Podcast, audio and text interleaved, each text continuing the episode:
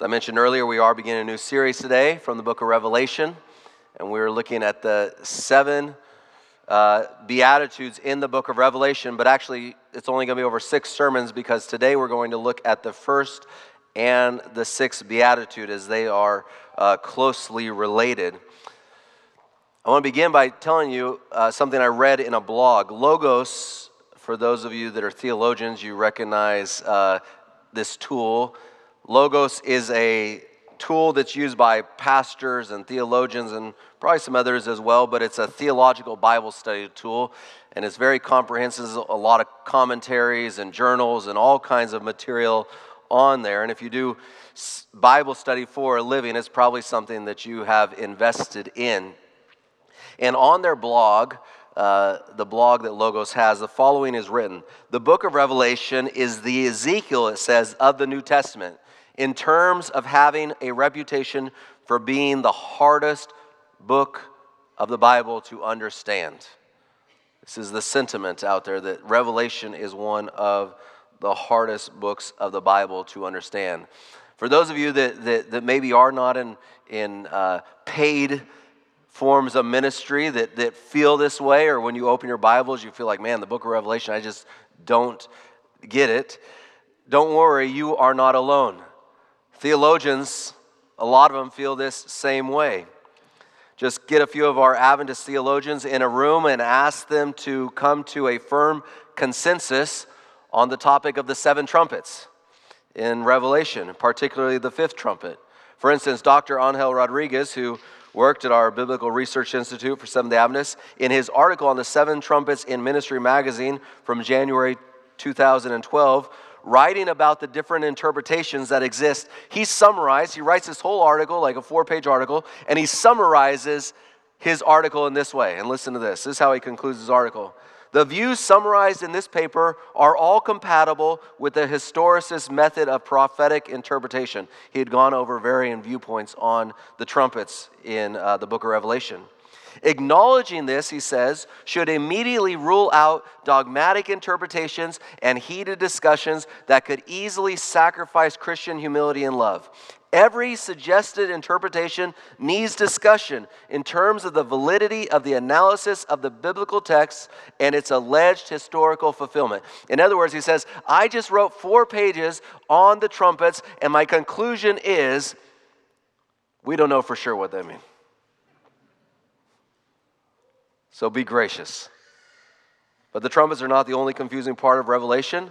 What about the two witnesses in Revelation chapter eleven? There are a number of views on the two witnesses in Revelation chapter eleven. If you like theological reading, our very own Doctor Eckhart Mueller has uh, written a well-studied article, and it's in the Journal of Adventist Theological Society, Society that explores the meaning of the two witnesses, and you can research that. It's more than four pages, I will tell you. Uh, I, I read it, Doctor Mueller.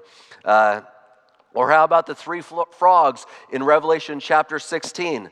One that comes out of the mouth of the beast, one out of the mouth of the dragon, and one out of the mouth of the false prophets. What are all these frogs about, and why are they coming out of these things' mouths? These are all things that theologians are discussing and debating. And so if you feel confused, don't worry, you're not alone. Theologians are right there with you. Some of you may be sitting here thinking, I have no idea what he's talking about. Two witnesses, three frogs, seven trumpets.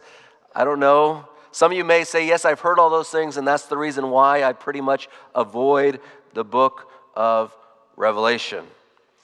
But I want to say this to you. To ignore the study and application of this last book of the Bible is to your own detriment. The Bible tells us that it is a blessing from God, this book.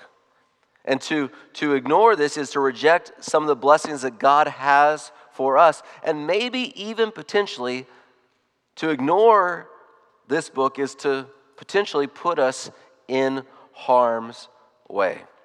So today we begin this series on the Beatitudes found in the book of Revelation. The Beatitudes of Matthew: blessed are the merciful, Blessed are uh, the humble. Blessed are, are those who hunger and thirst for righteousness. And we know those, those, those Beatitudes from the book of Matthew about characteristics of a believer.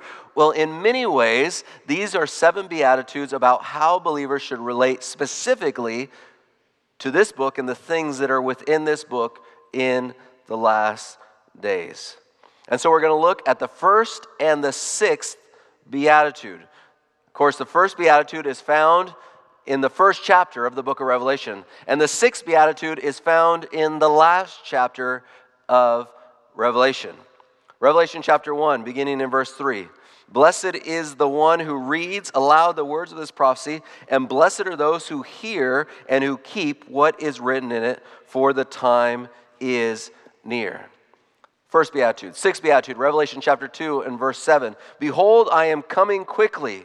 Blessed is he who keeps the words of the prophecy of this book. These two pronouncements, being in the location that they are, they serve, they appear to serve almost as instructional bookends for how we should consider this book. At the very beginning, I want you to, to, to read, to understand, to, to follow the instructions in this book. At the very end, everything that you just read, God says, I want you to, to understand and to keep what is has been written in this book. So in other words, everything that lies between chapter one and chapter twenty-two, God says he wants us to keep it, to understand it, and that doing such will be a blessing in our lives. And so let us look at what these blessings are about, or what these verses teach us. In chapter one, the verse starts out by pronouncing a blessing on the reader of the book of Revelation.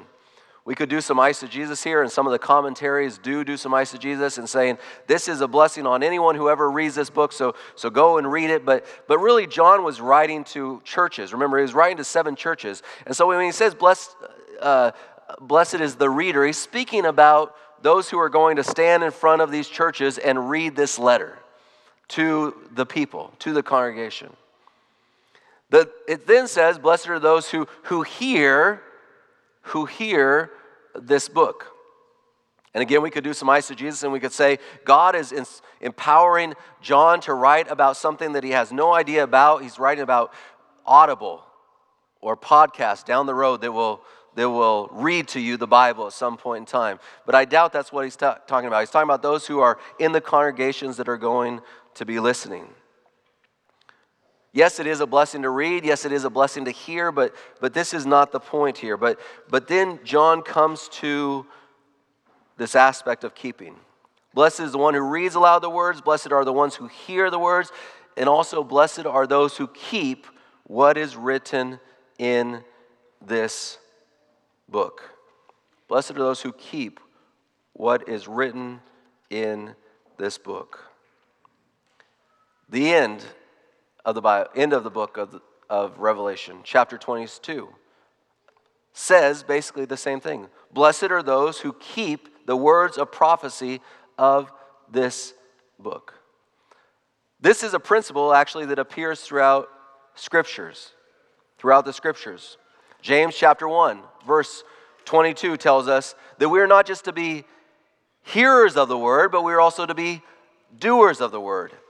James chapter one, verse twenty-two tells us that if we are only hearers of the word and not doers of the word, we are then deceiving ourselves. In other words, if we think that simply by hearing the word, somehow that is all that needs to be done with the word of God, then we are uh, deceiving ourselves and not receiving really what the power of the word is. It, it's instruction and guide for our life and what we are spo- how we are supposed to live our lives. The words of Jesus himself in Luke chapter eleven and verse twenty-eight, blessed rather are those who hear the word of God, and then he says, and keep it. It's more than just hearing it. It's blessed are those who hear it and keep it. And now in the book of Revelation, two times it says the same thing, and it's talking specifically about the book of Revelation. Blessed are you if you keep the words that are written in this book. How are we going to know the words that are in this book if we say, this is a book that I just can't understand? I'm not going to even try to touch it because, you know, I'm not gonna, I can't understand how to read this. By the way, at the end of the sermon, I'm just going to give some some some practical points on, on how to read and study the book of Revelation. I'm not going to go super deep on it, but some little things that you can do that hopefully will help you if you struggle with this. But to keep the Word of God, to keep the, the, the things that are written in the book of Revelation, what John is saying, what Jesus is saying at the end of Revelation, means to obey it. That there are things within the book of Revelation that we are to obey, instructions that we are to follow, uh, uh, teachings that, that, that instruct us on how to relate to God and how to relate to others and how to understand certain truths that we are to follow. As Gregory Beale wrote in the New International Greek Testament Commentary, he wrote this: John's witness to the heavenly commentary Uh, to the heavenly commentary concerning what God has done in Christ is not intended only as an apocalyptic curiosity to tantalize the intellect, but to inform Christians about how God wants them to live in the light of recent redemptive history. One of the reasons maybe many of us may struggle with reading the book of Revelation is because we are only reading, or we are only trying to read it from an understanding of what is predictive ahead of time, rather than recognizing what is the blessing of Revelation in the here and now and in my personal life and in my walk with Jesus. We miss we miss the information that entails some of the ethical obligations that are called for from the book of Revelation. To summarize, the idea of keeping then teaches us that a blessing will come on those that obey the directives from God that are contained within the book of Revelation. In other words, if we're not studying the book of Revelation at all, we miss out on those blessings. We miss out on, we can't keep something we don't know. We can't keep something we don't understand. If you've ever, I've said to my kids before, why are you doing that? And I say, you should know better. They say, well, you never told us that before. And then I realized, wait, they're right. How could I expect them to keep something they don't even know, they haven't heard about, they haven't, they haven't learned about? In the same way, we can't keep it if we don't know what is in this book. What this also teaches us then, here that John here in Revelation chapter one and verse three, and when Jesus says it in Revelation chapter twenty-two and verse seven, when it speaks of the words of Revelation as prophecy, John and Jesus are not doing so only with the concept of, of future predictive events. The book of Revelation is not simply a collection of Nostradamus-like predictions of the future. There are other things that are entailed in the book of Revelation. Think about it. In the Old Testament, when the prophets prophesied, what were they most often doing? They're most often addressing issues that related to the people's lives in the here and now. And they were calling on people to respond to God and to His teachings and to His ways, to the things that are happening in the here and now. The prophets of the Bible, when they were prophesying, they say, I come to you and I prophesy, they were not always telling about something that was way off in the future. In the same way, when we study the book of Revelation, one of the things we'll discover is that there is so much in the book of Revelation that d- addresses situations and, and circumstances that are happening in the here and now and gives us insight on how to respond to those situations. For instance, in the book of Revelation, we can learn principles about worship. And when you think about worship, don't limit it to, to the word And think think it's only, don't limit that word to thinking that's only what we do here. When it teaches about worship, it's teaching us about how to live and worship to God in a multitude of ways, in, in our lives, in, in right relationship, how we look at God, how we think about God. The first three picture, uh, chapters of Revelation paint a picture of what faithful churches and what faithful church members look like and live like, and also what unfaithful and unfaithful faithful churches and unfaithful members look like and live like. If we just looked at the principles in the first few chapters of Revelation on how a church is supposed to look and what a church is supposed to do, just those principles alone, and we said, you know what, we're going to apply these principles to our church. Ephesus, we're going to be loving. To Laodicea, we're not going to be lukewarm. We're going to be passionate and on fire for the Word of God. If you just applied those two principles alone to any church, almost every church would be different. That's instruction on how to live in the here and now. But if we say, you know, Revelation, I don't really understand what this is all about, and I can't get anything out of it, then we miss all those instructions on the things that God calls us to keep. Blessed is he who reads and those who hear the words of this prophecy and keep those things which are written in it. Blessed, behold, I am coming quickly. Blessed is he who keeps the words of prophecy of this book. Prophecy here entails more than just predict a future. But Revelation does contain predictive future as well. And this book says that it is important for us to understand these things. Because in the first beatitude, it says, John says one of the reasons why we should desire to keep and to know and to understand all these things is because the time is near. And he's speaking here of the, the end of time or the, the culmination of all things. And when Jesus says it in Revelation chapter twenty-two, he starts off by saying, behold, I am coming quickly. Both of these were indicating the shortness of history and the need to be ready, to understand what is coming so that we can be ready for when history ends. In one commentary I read addressing John's statement of the end being near, the commentary writes, the commentator writes this, and this is a, a commentary set that normally I like and I appreciate, but this, this I found uh, challenging. When John said the time is near, this is what the commentator writes, he meant the time for the happening of all the events, his letter envisions, including the return of Christ, the destruction of evil, and the everlasting glory of the new world. He meant both soon and end. And then the commentator asks this question, does this mean, speaking of John, does this mean he was wrong? And then the commentator answers his own question. Yes. He says John was wrong. He says John, John didn't know what he was talking about. The commentator then continues, listen to this. The error should not continue. Just as Christians need not promote flat earth societies on the basis of Revelation chapter seven and verse one. Please don't look that up right now. If you want to know about flat earth societies in Revelation chapter seven and verse one, you can look that up later. There are actually people that still believe in a flat earth. If you're one of those people, I love you, God bless you, but that's just weird. So he says, just as Christians know, need not promote flat earth societies based on Revelation chapter seven and verse one, so they need not feel bound to believe, listen to what he says, they need not feel bound to believe in the nearness of the end on the basis of Revelation chapter one and verse three. Because John was wrong. So we don't need to believe about the nearness of, of Jesus coming. We don't need to believe in this nearness of things. But if you think about it, in some ways, some people would say, well, he's right. Because John wrote this in the first century, we're now in the twenty-first century. That doesn't seem near. But was John in error? If John was in error, then was Jesus in error? In Revelation chapter twenty-two and verse seven, when he says, behold, I am coming quickly. Jesus says those words thousands of years ago. First century, twenty-first century. So was Jesus wrong? Was John wrong? It's this concept of, of time in these In these moments. I mean, behold, I am coming quickly, and now thousands of years have gone by. I go, well, that doesn't seem too quick. It's kind of like my wife and I, when, when she writes me, she texts me and she says, are you coming home soon? And I'll write to back to her, I'll text her back and I'll say, yes, I'm on my way.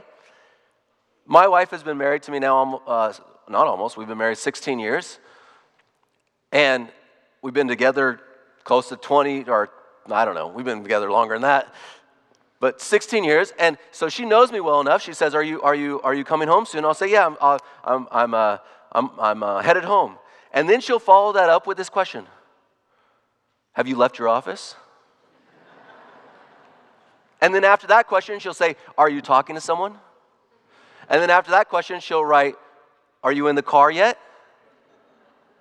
Because she knows that if I haven't left my office, it might be another couple hours. And I'm coming, yeah, I'm on my way home. To me, it means I'm on my way home, and to her, it means like maybe a couple hours later from now. Quickly, it has, has variances to it. And in the same way, probably we don't understand God's concept totally of time. But I do believe Jesus is coming in my lifetime. And I do believe that he is coming soon. But even if he doesn't, within the chronological aspect of time, what John wrote, the time is near, the end is near, and what Jesus said, behold, I am coming quickly, this is all still true. We should still share in John's sense of urgency. We should still share in, in, in the sense of urgency that comes from Jesus, the sense that our generation is the only generation in which we have to fulfill the calling that God has given us to proclaim the message of this last book of Scripture. God put us in this place at this time to help people in this generation understand all the things and receive all the blessings that God has for us from this book. You only have this generation now. And then your end is near. And then Jesus is coming quickly. If you walk out of these doors and you die today, the next thing you see is the face of Jesus. That is pretty quick. That's quick. In first service, Heidi Wetmore prayed for us, and she prayed, "Lord, and please be with Pastor Stewart." And I grabbed her as she walked by, and I said, "Don't say Pastor Stewart. That's pushing me over a line to, you know, Chad or Pastor Chad." But when I hear Pastor Stewart, I think to I'm moving into a whole new section of my life. Like I have a grand, I had a grandpa Stewart, and my dad's Doctor Stewart. Those are old guys. I know I'm getting a little more gray, but it's not the case. But there is the reality that, that as I do move along, that my quickly is even quicker. And so is yours. And so we share with this sense of urgency. John says, understand these things, keep these things, because the time is near, and your time is near, and my time is near. We only have this generation, this lifetime. Jesus says, behold, I am coming quickly, and he is coming quickly, because when we fall asleep in Jesus, the next thing when we wake up, we see the face of Jesus, and that is quick. That is quick. So how can we be blessed? How can we be blessed if we don't spend some time understanding this book of Revelation? How can we be blessed if we don't spend the time getting familiar with the book of Revelation? How can we avoid some of the deceptions that, that God is trying to keep us from if we don't spend some time learning and studying the book of Revelation? I think God put this first beatitude and the sixth beatitude in the places that he did at the beginning of the book and at the end of the book in order to remind us of the importance in understanding what is written between those two passages. Now, I could say to all of you, here's your challenge. Go home and read the book of Revelation. And you might get through a few chapters, and then you'll be kind of, whew, okay, I don't know if I can do this anymore. Some of you might get through the whole thing and come to the whole thing, and at the very end of it, you'll say, what was that? What did I just read? So I want to close with some practical suggestions just for studying the book of Revelation. For all of us, but some practical suggestions. The first one is this. When you open to the book of Revelation, one, I would say start at the beginning. This is not one of those books you want to open somewhere in the middle. I mean, you know, we've all done that, right?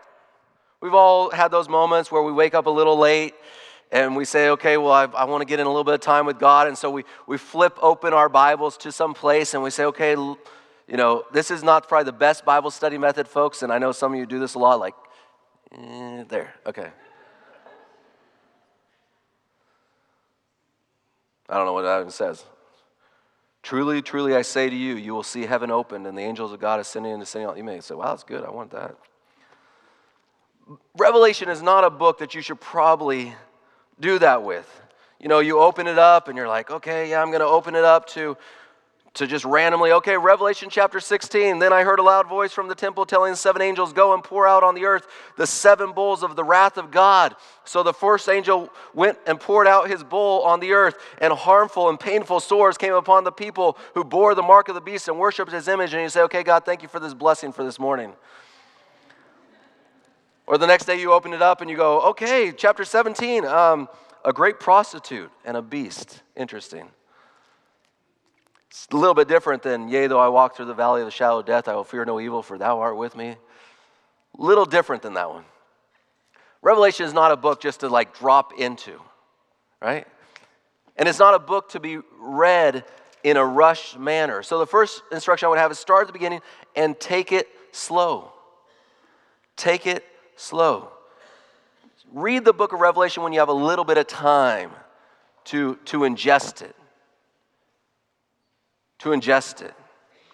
If you only have a few minutes, pick up and pop into the Psalms. But when you have a little bit of time, take some time to read through Revelation.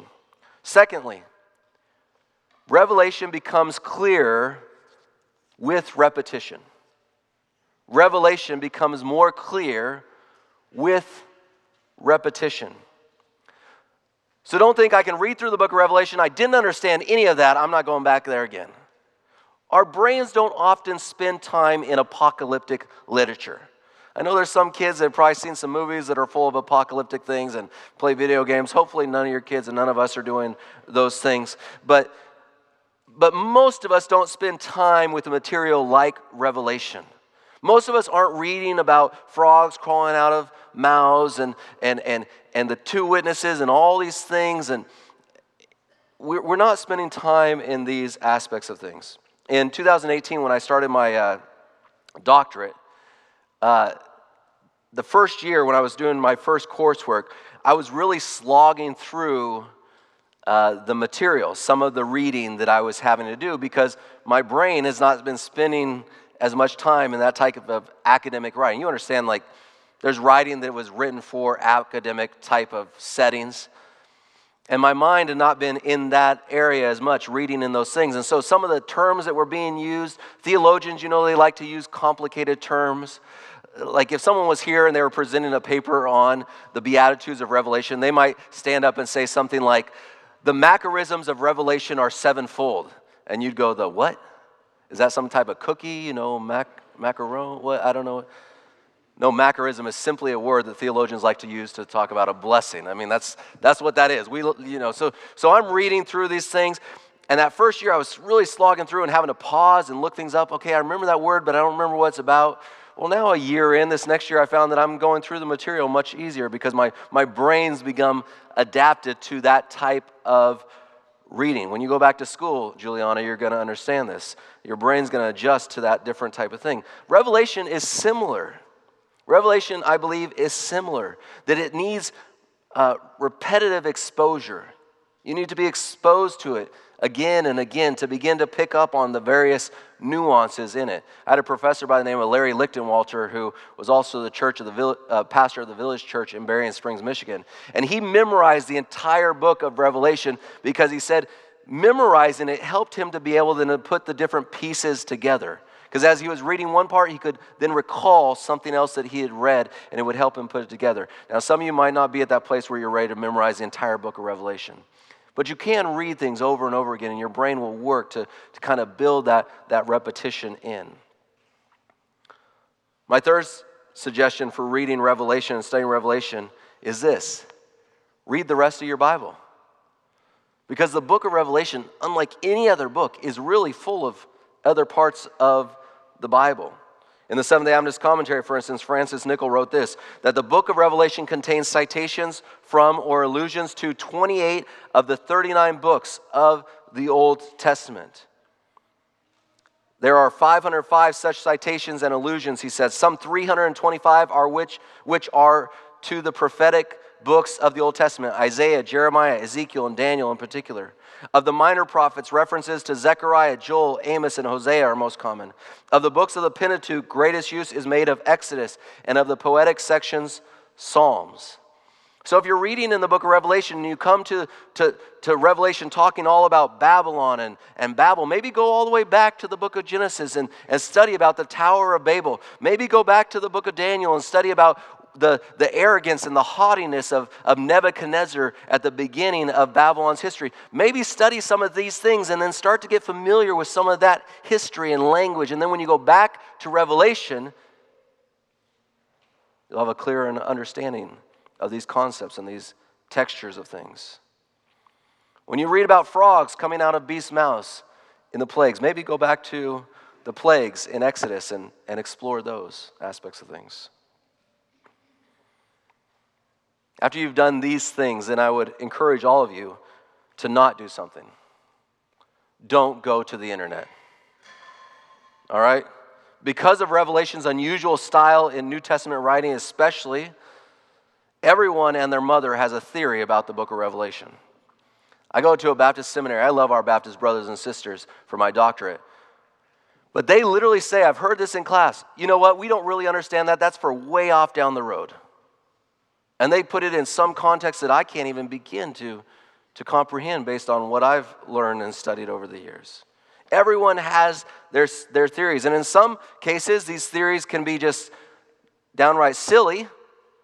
And in other cases, they can be somewhat deceptive and dangerous. If you want some help in reading the book of Revelation, I'd encourage you to, to get a good Revelation commentary, maybe the one by Ranko Stefanovic, or you can look up questions on the website at the Seventh-day Adventist Biblical Research Institute and see if they have wrestled with some of those same questions that you have wrestled with. But let me say this. Never let other sources replace your own study. Never let other sources replace your own study. The Bible doesn't say, blessed are those who let others study for them. It never says that. It doesn't say, blessed are those who have learned how to keep the teachings in this book and then told you how to keep them without you even understanding what's in the book yourself. We need to wrestle with these things and understand these things. So use these things as a tool, but, but test everything and, and learn everything. And you know how you do this? There's this little thing that's available to all of us. It's not Logos. You don't have to pay any money for it. It's this little thing. It's called prayer. And it's called the power of the Holy Spirit. You know, if God inspired John to write these things, then surely he wanted you to understand them. And so he will inspire you to understand them as well. You don't have to be a theologian. You don't have to be a pastor. If we pray and we ask God to give us insights and to, to teach us, then, then the Lord will open up and give us understanding into this book that can seem so complicated. So here is the challenge. Today, maybe as you go out this afternoon or sit out on your back deck or whatever it may be, maybe start today to to begin to study the book of Revelation. Not just to learn, not just to look for, for some crazy, not crazy, I shouldn't use that word because I don't think they're crazy, not just to look for some future predictive prophecy thing, but just begin to study and ask the Holy Spirit to teach you and to open your eyes to understanding what he has for you in the book of Revelation. Study not just to learn, not just to have wisdom, but study to keep the things that are written in this book. Blessed is he who reads and those who hear the words of this prophecy and keep those things which are written in it, for the time is near. And behold, I am coming quickly. Blessed is he who keeps the words of prophecy of this book. And if at any moment, folks, you start to struggle, I want you to go all the way back to the very first verse of the book of Revelation. What is this all about? What is this all about? Go very, all the way back to the very first verse of the book of Revelation. The revelation of Jesus Christ. I don't understand what this is saying. Teach me what it teaches. Holy Spirit, help me to understand what it teaches me about Jesus. All the way back. The reason why this is a blessing to understand this book is because when we truly understand this book, we know and we love Jesus more. I can testify to that by my own life and by my own study of this book. And I know others as well that can do that. Lord Jesus, we thank you so much for this wonderful scriptures that you have given us, and we thank you for this last book of the Bible. Yes, it is complex. Yes, it can be overwhelming at times, Lord, but, but help us to be patient and help us to pray and, and, and, and trust the power of the Holy Spirit to bless us as we learn more about Jesus through the study of this book. We love you, Lord. Bless us as we go through this series and learn more about what it means to live as believers and as Christians in relation to the teachings of the book of Revelation. In your name we pray. Amen.